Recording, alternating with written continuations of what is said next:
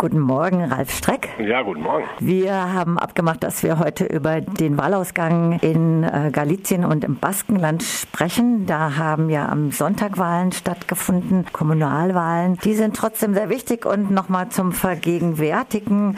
In Spanien gibt es ja seit Dezember 2015 keine äh, Regierungsbildung. Also es gab Wahlen im Dezember 2015 und nochmal Neuwahlen im Juni 2016 und es war keine Regierungsbildung möglich. Derzeit ist eine geschäftsführende Regierung dran und der geschäftsführende Ministerpräsident ist Mariano Rajoy von der konservativen rechten PP Partido Popular. Jetzt auf die Regionalwahlen in Galizien und Baskenland.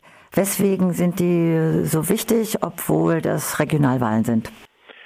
Naja, zum einen, du hast ja den ähm, Mariano Rajoy schon angesprochen. Das ist ja, also der kommt selbst aus Galizien. Äh, von daher hat er natürlich so ein bisschen äh, darauf gehofft, äh, dass er in seiner Heimatregion da entsprechende Unterstützung erhält.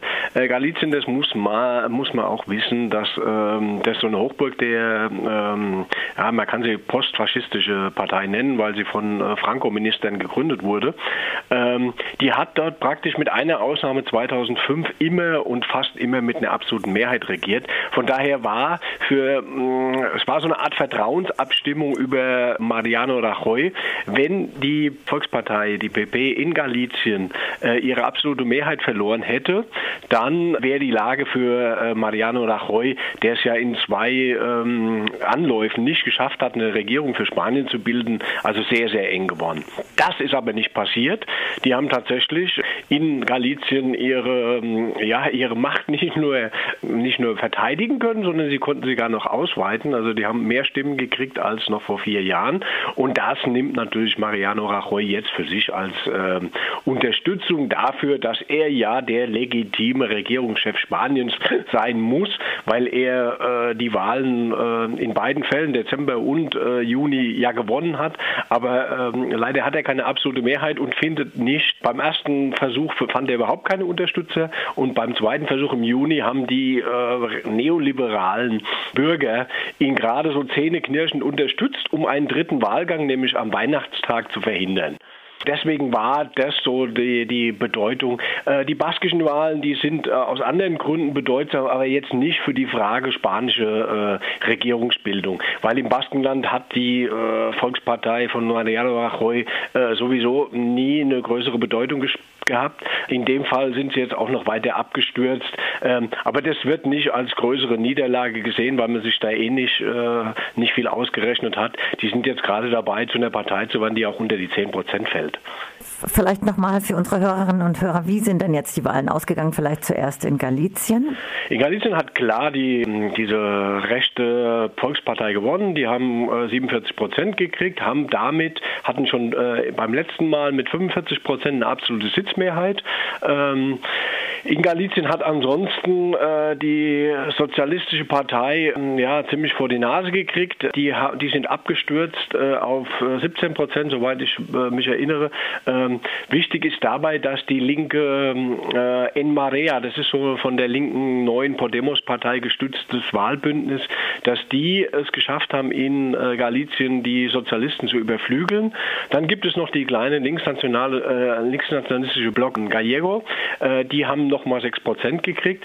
Es reicht halt unter den dreien nicht aus, um eine alternative Regierung zu stellen. Von daher wird der Núñez Fejo, der schon bisher Regierungschef war, auch weiter Galizien regieren. Wobei vielleicht da noch interessant ist anzumerken, dass der sich sehr stark von den ganzen Querelen in Madrid abgesetzt hat. Der ist bei seinen Auftritten, bei den Wahlauftritten immer ohne die ähm, Parteiinsignien angetreten, um nicht in diesen Strudel der Probleme in Madrid zu kommen. Von daher kann sich der Rajoy das auch nur ganz bedingt als Sieg auf die Fahnen schreiben. Die andere, Entschuldigung.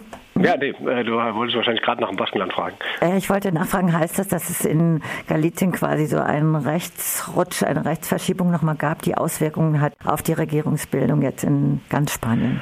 Ähm, nee, Rechtsruck nicht, weil Galizien ist immer eine rechte Region gewesen, mit einer Ausnahme da 2005, wo so, äh, da, da stand halt im Hintergrund dieses große Tankerunglück, ähm, das damals die äh, Zentralregierung in Spanien zu verantworten hatte, weshalb da mal aus, ausrutschermäßig eine andere Regierung gewählt wurde.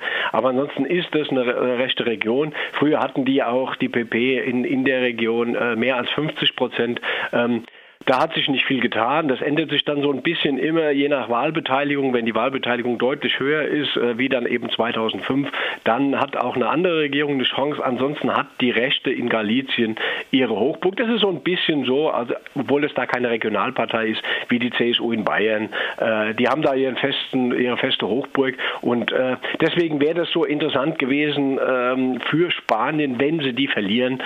dann wäre Rajoy ganz arm dran gewesen. Jetzt für die Regierungsbildung für Spanien ist natürlich äh, klar, dass er sich bestärkt fühlt und äh, weiter darauf hofft, dass er irgendwie an die Regierung kommt.